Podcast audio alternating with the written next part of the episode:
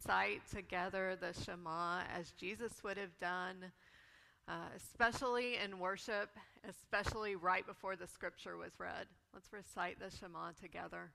Shema Israel, Adonai Eloheinu, Adonai Echad. Hear, O Israel, the Lord is our God, the Lord alone. Love the Lord your God with all your heart, with all your soul, and with all your strength, and love your neighbor as yourself. You can have a seat. Last weekend, I was in Denver with my children on Saturday, and I drug them to the Denver Nature and Science Museum so I could get a ticket to see the Dead Sea Scroll exhibit. Um, there are probably 10 or 15 tiny pieces of papyrus under glass on the edges of a huge round table in the middle of a room, and people were crowded around this table. And as you can imagine, they were moving about one or two inches every five minutes. When I walked into the room, I spotted this small gap in the crowd, and I just jumped right into the circle to look down. And I saw the papyrus that had the Genesis flood story written on it. When I looked down, there was Genesis 7 and 8 written in Hebrew, exactly what you were talking about. I'm thankful to Daryl for preaching last week, and I am also very grateful for the round table of leadership that we have here. Our scripture passage is Genesis 9. I'm going to begin with verse 8, go through 17.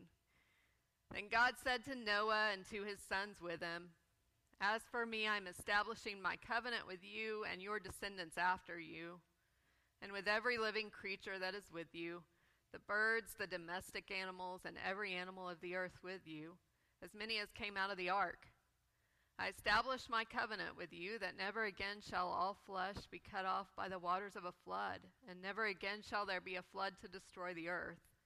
Then God said, This is the sign of the covenant that I make between me and you and every living creature that is with you for all future generations. I have set my bow in the clouds, and it shall be a, a sign of the covenant between me and the earth. When I bring clouds over the earth and the bow is seen in the clouds, I will remember my covenant that is between me and you and every living creature of all flesh, and the waters shall never again become a flood to destroy the earth.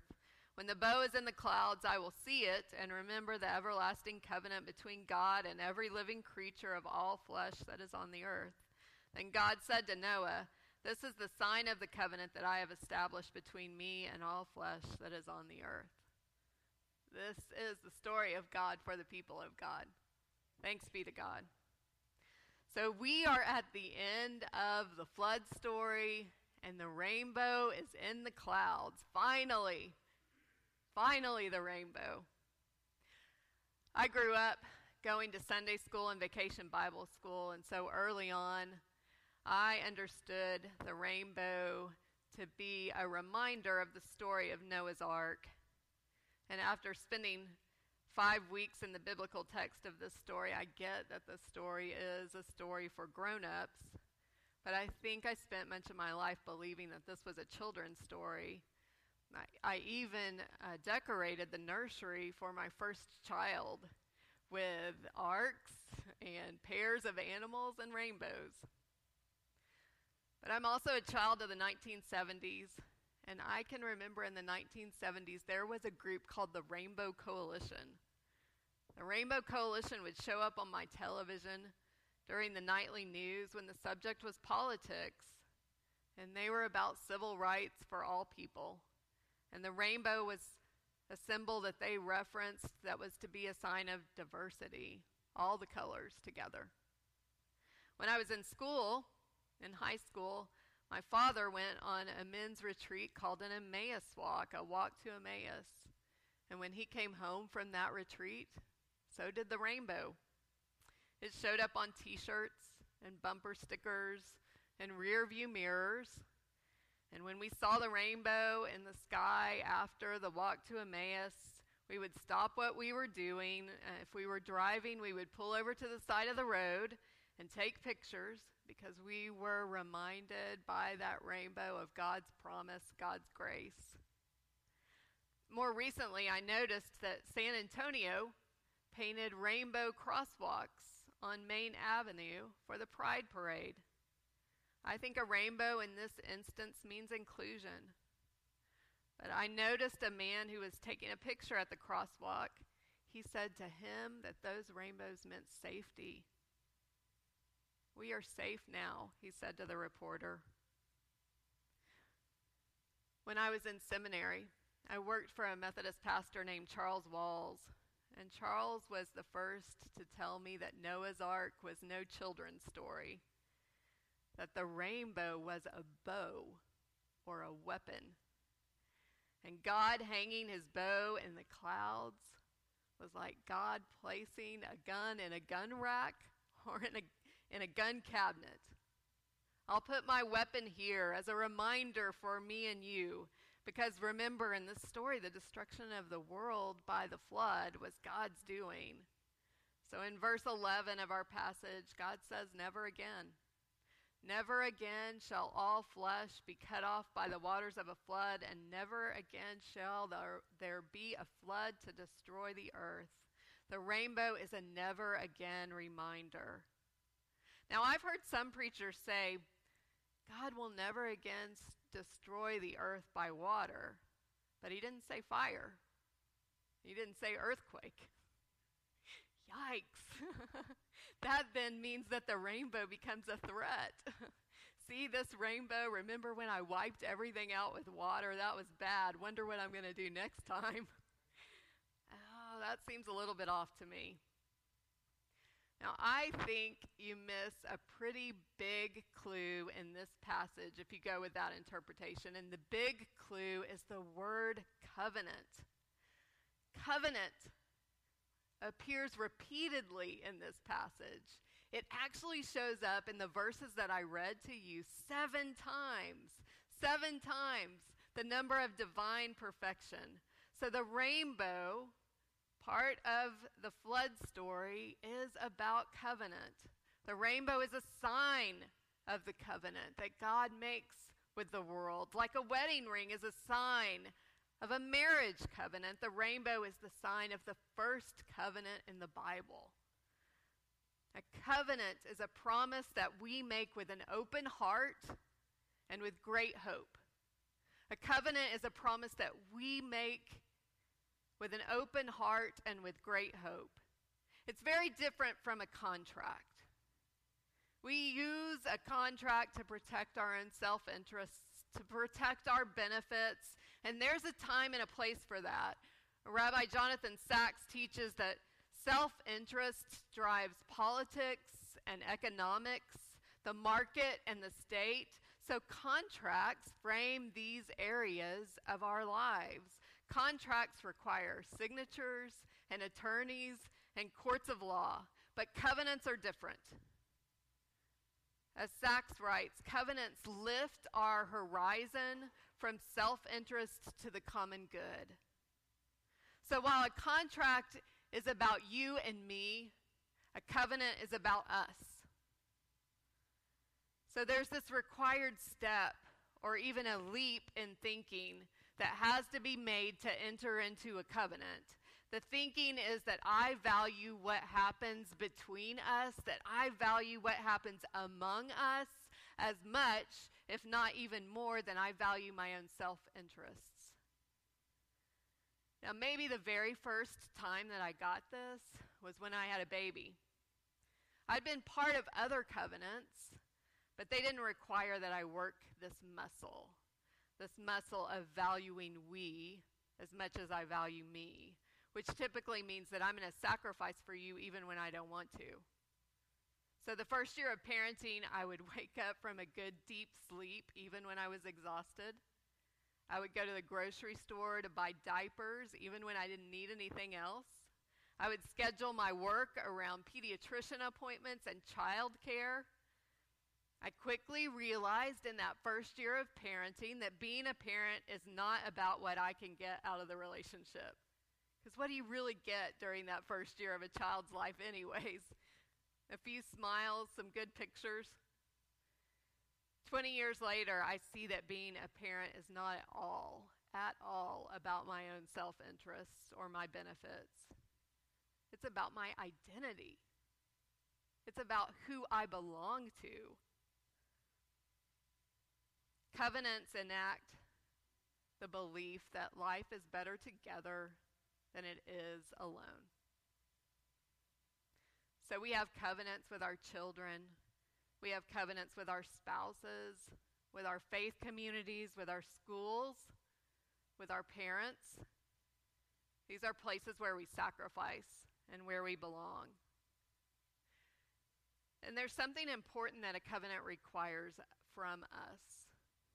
A covenant that a contract doesn't require this, but a covenant requires vulnerability from us. It requires that we be vulnerable. At the end of the flood story in Genesis 9, God takes a very vulnerable stance because there's no change in humanity in this story.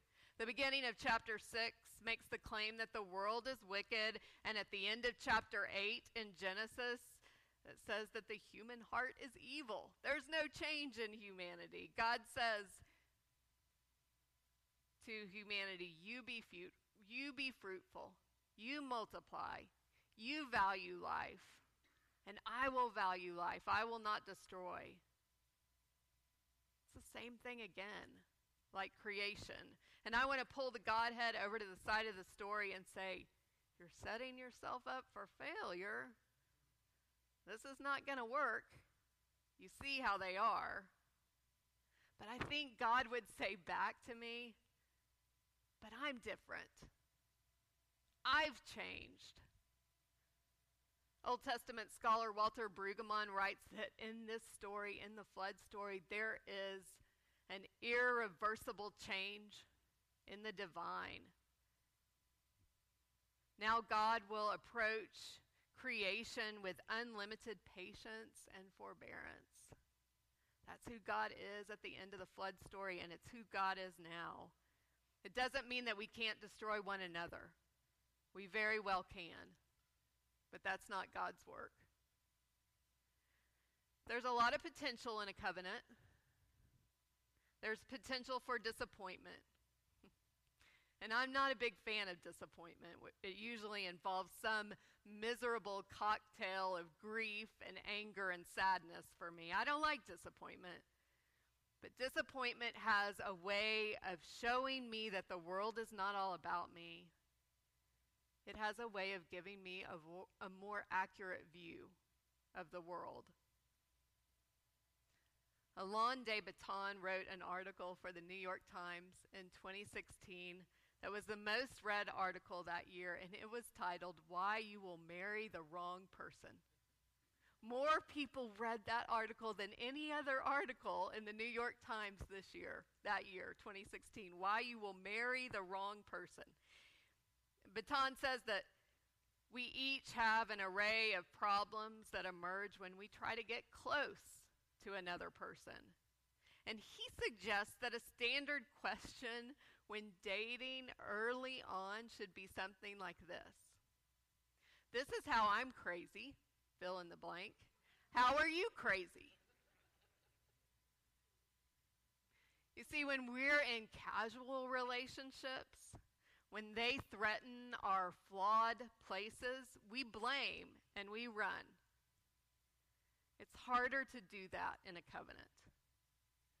And interestingly enough, Alain de Botton claims that he could write follow up articles that would be titled, Why You Will Land the Wrong Job, Why You Will Have the Wrong Child, Why You Will Go on the Wrong Vacation, Why You Will Pick the Wrong School, and Why You Will Go to the Wrong Church.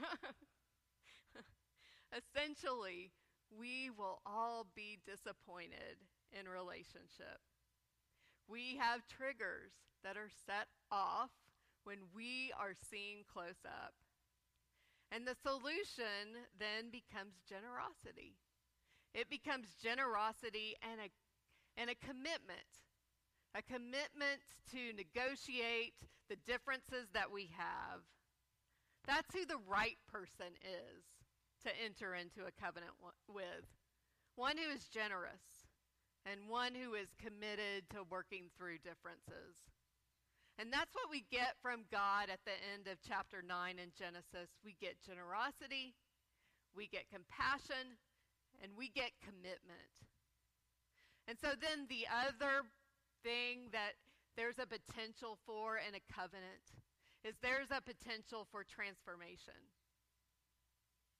You see, I've lived long enough that I know I'm more likely to change in an atmosphere that's characterized by compassion and generosity than anger and demand. That didn't work very well for me. I've learned that. And that's what characterizes this first covenant in the biblical narrative. God brings compassion, God brings patience, God brings generosity. I saw an interview of Becca Stevens this week. She's the founder and director of Thistle Farms in Nashville. And she was asked in this interview, How far does love go? And her response, after thinking for several seconds, was, As far as it needs to go. Love's, love goes where it's needed. And so then she said, When I'm excited, love goes. When I'm disappointed, love goes. When I'm tired, love goes. Love shows up where it's needed, and that's where transformation happens. I'm going to go out on a limb and say that you can't have a working covenant without experiencing some transformation. You can't be a part of the covenant and stay the same. Jesus came across some people in covenant who refused to change, and he called those people Pharisees and Sadducees and hypocrites. Being a part of a covenant means that we are willing to be changed, we are willing to be transformed for the better. I saw, um, I took a picture when I was traveling this summer when I was in New Mexico, and I I brought that picture to show you. It's a, a picture of um, a carving that was by, it was carved into a, the trunk of a tree by a stream in a monastery in New Mexico. And that statue is titled Hosanna Madonna. It, it's supposed to be Mary holding the infant Jesus. She's holding him in her left arm. And this is an image of change that can occur in covenant, I believe.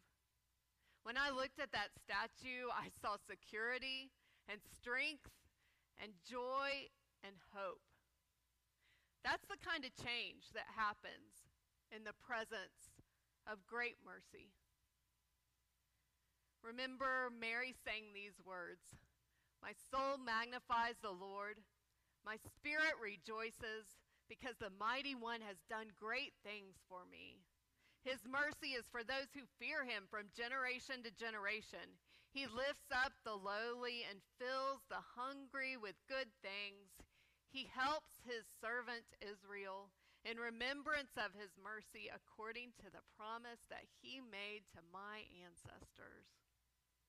Covenant. Will you pray with me? Eternal God, you are a master craftsman. We are thankful for the work that you do in each of us. Our world changes for the better when we make promises to you and when we make promises to one another in a spirit of compassion. So, would you give us the courage to step into covenant, to step into covenant where we have not? Because we want to be hopeful and we want to be joyful. Would you also highlight for each of us places and relationships where you are still at work? Give us, Lord, the strength to remain faithful, that we might see our world, our homes, our schools change for the better. We love you and we love the people and the places that you've given us. Amen. Amen. Let's consider is relationship. And the principle is that as followers of Christ, we have a family. Our scripture passage is a familiar one. It's 1 Corinthians chapter 12. Because it's so familiar, I want you to hear a version that's unfamiliar, a version written by Eugene Peterson. And I also want to ask you to help me read it. Now, we're going to read it in four different sections because we sit in four different sections. And the reading you will see of Scripture is in four different colors. So you're going to know when it's your part. You, this group right here will be group number one, group number two, group number three, group number four. So let's see, I think we start with yellow, group number one. Let's read this together. You can easily enough see how this kind of thing works by looking no further than your own body. Your body has many parts limbs, organs, cells, but no matter how many parts you can name, you're still one body. It's exactly the same with Christ. By means of his one spirit, we all said goodbye to our partial and piecemeal lives. We each used to independently call our own shots, but then we entered into a large and integrated life in which He has the final say in everything. This is what we proclaimed in word and action when we were baptized. Each of us is now a part of His resurrection body, refreshed and sustained at the one fountain, His Spirit, where we all come to drink.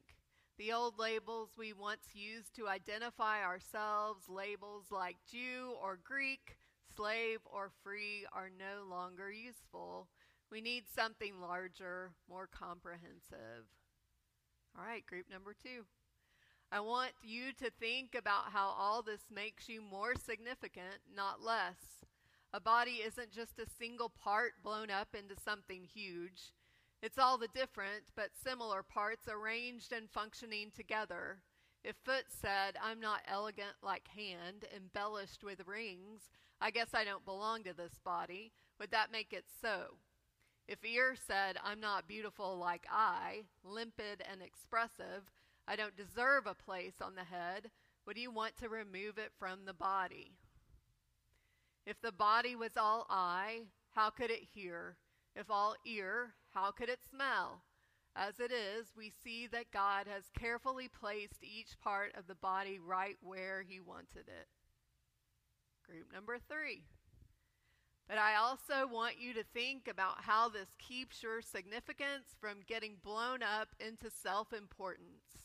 For no matter how significant you are, it is only because of what you are a part of. An enormous eye or a gigantic hand wouldn't be a body, but a monster. What we have is one body with many parts, each its proper size and in its proper place. No part is important on its own. Can you imagine eye telling hand, get lost, I don't need you? Or head telling foot, you're fired, your job has been phased out. As a matter of fact, in practice, it works the other way. The lower the part, the more basic and therefore necessary. And group number four. You can live without an eye, for instance, but not without a stomach. When it's a part of your own body you are concerned with, it makes no difference whether the part is visible or clothed, higher or lower. You give it dignity and honor just as it is without comparisons. If anything, you have more concern for the lower parts than the higher. If you had to choose, when you prefer good digestion to full bodied hair? The way God designed our bodies is a model for understanding our lives together as a church, every part dependent on every other part, the parts we mention and the parts we don't, the parts we see and the parts we don't. If one part hurts, every other part is involved in the hurt and in the healing. If one part flourishes, every other part enters into the exuberance. That's 1 Corinthians 12, verses 12 through 26. Amen. You can have a seat. Well, Corinth was destroyed two centuries before Paul wrote this letter to the Corinthians. And then a century after its destruction, it was recycled. It was recycled and rebuilt by Julius Caesar in 44 BC. There were two ports in Corinth, and so it was a bustling center of trade, both to the east and to the west. It may have seemed, if you and I were in Corinth in the time that Paul wrote this letter, that Corinth collected people. There was a variety of humanity here. People came from all over the empire. There were Egyptians and Parthians and Syrians, Jews and Asians and Greeks and Romans and Ethiopians, all in Corinth. People came to this double port city and they stayed because of the work opportunities. So when Paul writes about diversity in this letter, the Corinthians get it. They see it. They live it. Thursday evening of this last week, I went to the Pearl to eat dinner and then went to the Majestic to see a play. And on Friday afternoon, I drove to downtown Austin and walked around a little bit down there and then went to eat. And I realized that when I break out of my home and I break out of my neighborhood, I see the beauty of human diversity. It's out there, it's very much within my grasp. So I too get how people are different and diverse and they have unique gifts to offer to any group. But I'm afraid that often in my world, I'm convinced that it would be best if I just do the same as everybody else who's around me. You know, like when I'm a passenger on an airplane, the pilot doesn't much care about how I'm different or what gifts I have to offer. She or he just wants to make sure that the flight attendant tells me about the seatbelt and that my butt stays in the seat. On an airplane, I'm just one of many butts in a seat. In a restaurant, I'm a mouth, sitting with other mouths to be fed. And in a museum, I'm just a set of eyes or a set of hands. The security guard who is watching the room in the museum is watching the hands in the room, making sure that we don't touch and we don't take. Corinth had a temple to the Greek god Asclepius where one would go for healing. So, an Asclepion was not unique to Corinth. You could find them in other cities, but Corinth had one. It was a place of healing, and the primary mode of healing here was sleep, which I love because it leads me to imagine that an Asclepian temple would be run by moms. Because how often have I said, if you just get some rest, you will feel better? In an Asclepion, you could make an offering of a model of the particular part of your body that you wanted to be healed.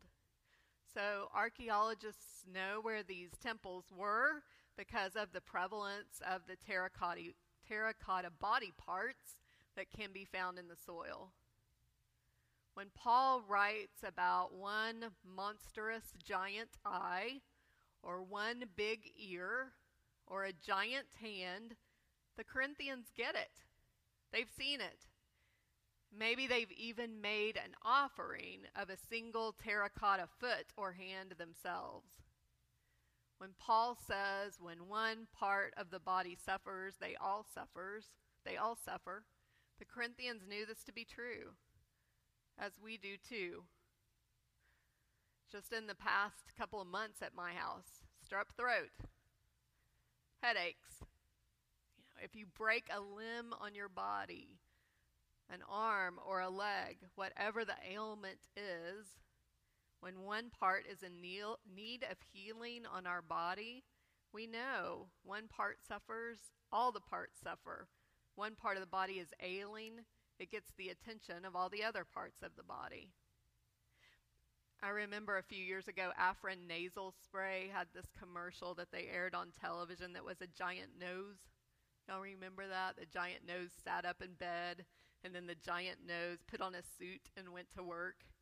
Supposedly, this was a guy with a cold, and we all who watched the commercial knew that because we've all had colds. And when you're congested and you can't breathe, you just feel like one giant nose. So I've wondered this week when we come together as the church, when we come together as the body of Christ, what do we look like? Do we look like one giant body part, all playing the same role? If so, which one? I'm really hoping there's not an image behind me. That's good. it doesn't really matter what particular body part it would be. If we're all playing the same role, it's either monstrous or it's incredibly goofy and pretty hilarious. Now, there would be a couple of reasons why the body of Christ might look like one giant body part. First, it's possible that we've come together with the idea that one role is best. One role is the premium, like thinking. If thinking is the role that we really value, then we just look like a giant brain. Or if it's consuming, then we're a stomach. Feed us, say the sheep. We're better when the shepherd feeds us directly from his hand, and we're a giant stomach. But the other possibility that we might look like a giant body part is illness. Because if one part of the body is sick, they're the loudest, and this loudest voice convinces the rest of us to make way for them. So the stomach, who consumes too much, demands that the rest of the body slow down. What action gets valued in the church? If it's not loving, if loving isn't in the mix, we need to look out. Paul even says this to the Corinthians in the next chapter. Love is primary. So, what action is it that we value in the church? Is it consuming? Is it criticizing? Is it believing? Is it doing? It's monstrous when we're all the same, or when a bully makes demands for conformity in a group. Paul is calling the Corinthians Paul is calling the body of Christ to consider a priority. And the priority is to embrace what is different, to embrace those around us that we might not only consider different, but he also says those who we would consider weak or inferior. Now, Paul wasn't the only teacher in the first century to use this metaphor of the body to teach. The image of the body and its many parts was a familiar teaching tool in the ancient world, and it was used often, but in a very different way than Paul uses it. Here's an example a revolt of the hands, mouth, and feet against the stomach weakens the body. Which is to say, the stomach is the priority. The rest of you do what you can to get food to the stomach. Some are important, others are inferior. If you're unimportant, you work for the privileged parts of the body. Paul knows this teaching, and he says to the followers of Christ in Corinth, No, that is not the right way to talk about the body. What you call weak is indispensable. What you call less honorable is worthy of honor, it is worthy of respect. I really like the way that Eugene Peterson puts it. He says, Which do you prefer? Do you prefer full bodied hair or good digestion? Sometimes I act like it's full bodied hair. The parts of the body that we don't give much attention to are, in fact, indispensable. there was a book that was out a few years ago that many uh, here in the church read. It's probably five years old. It's called The Starfish and the Spider. It was a book about organizations and organizational leadership. And the book put two different models of bodies forward to consider in the organization that you're in. So, one was the spider. And the spider has this kind of top down organization to it because basically a spider has a head and a spider has eight legs and the head is clearly running the show for the spider, right? If you chop the spider's head off, it dies. A spider can survive without a leg or two, it can survive without a couple of eyes, but it can't survive without its head. Then consider the body of the starfish. The body of the starfish, when you look at it, it looks similar to the spider. It's a bunch of legs coming out of a central body, but the central body isn't in charge of the starfish. The major organs are replicated through each arm of the starfish. So if you cut a starfish in half, you get two starfish.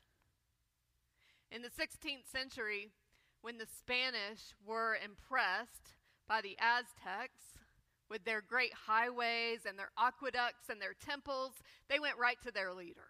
Montezuma II. They seized his gold, they killed him, they barricaded the roads to the capital city, and within 80 days, a quarter of a million people in that capital city had died of starvation.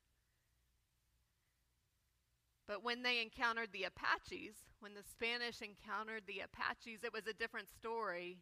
They had no chief, they had no pyramids, no highways, no towns, no gold, no centralized system. While they didn't have a leader, they had an influencer, but it depended upon the problem at hand, who the influencer was. The power was in the individuals among the Apaches, and the Apaches held the Spanish off for two centuries. The Apaches operated like the starfish model of an organization, and the Aztecs like a spider. The book goes on to point to modern organizations that look like starfish, and one of the organizations that they bring about is AA. In AA, nobody owns it. Nobody puts in an application to be a part of AA. Uh, sponsors lead not by command, but they lead by example. And you can't count the members in AA. They come in and they come out, and you can always go back. Wikipedia was another example, because anyone can be a part. And the people who are the users of Wikipedia are also the contributors. They police the site, they clean up the vandalism. Then at the end of the book, there's this gem.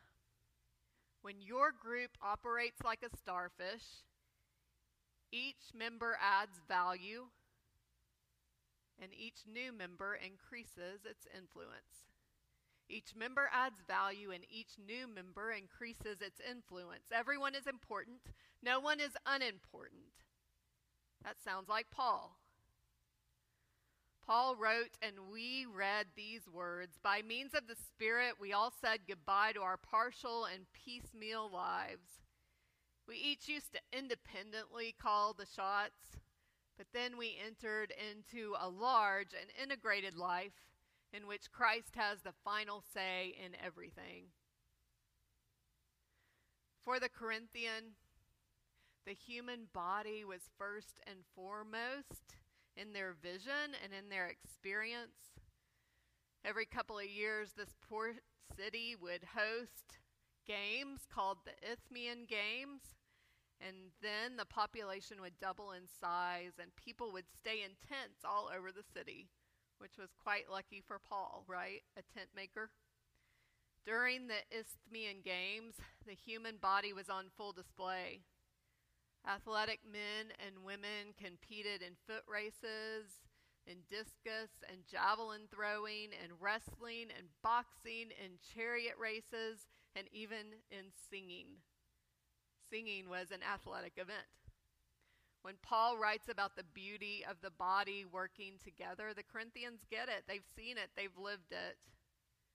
And when I think about you and me, I think, yeah, we get that too. We have the Olympics, where world class athletes compete and we can all watch. We have the Super Bowl, where every year Tom Brady wins. We get how amazing it is when the body works well together. But even better than an athlete who never loses is a story I heard this week a story of an athlete named Adrianne Haslet.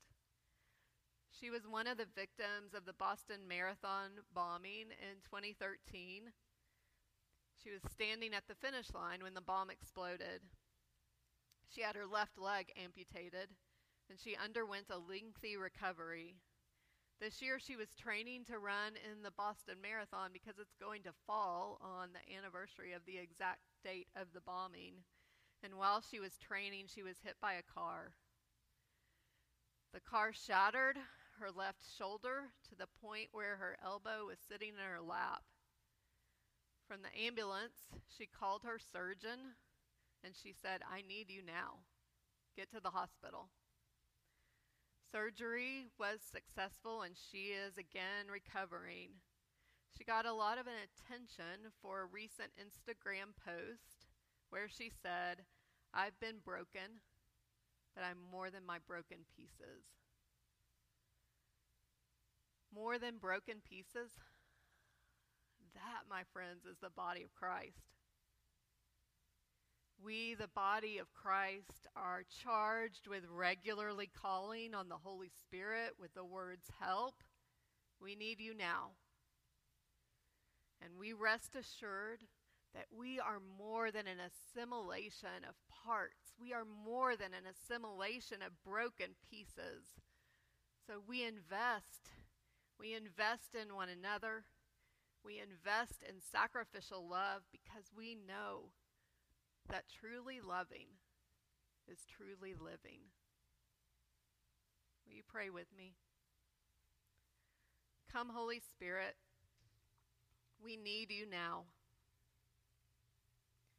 We seek to be the body of Christ, to release our partial and our piecemeal lives, and to enter into wholeness, wholeness where you have the final say on everything. Would the gifts that you have placed in each person here be evident and utilized? Would you grow these gifts in this community? Multiply the gifts in this community, and would you enable us to take risks? Risks that draw us together and reveal what is true and what is honorable to the world that surrounds us. We ask this in the name of Jesus the Christ, who modeled sacrificial love for each of us. Amen.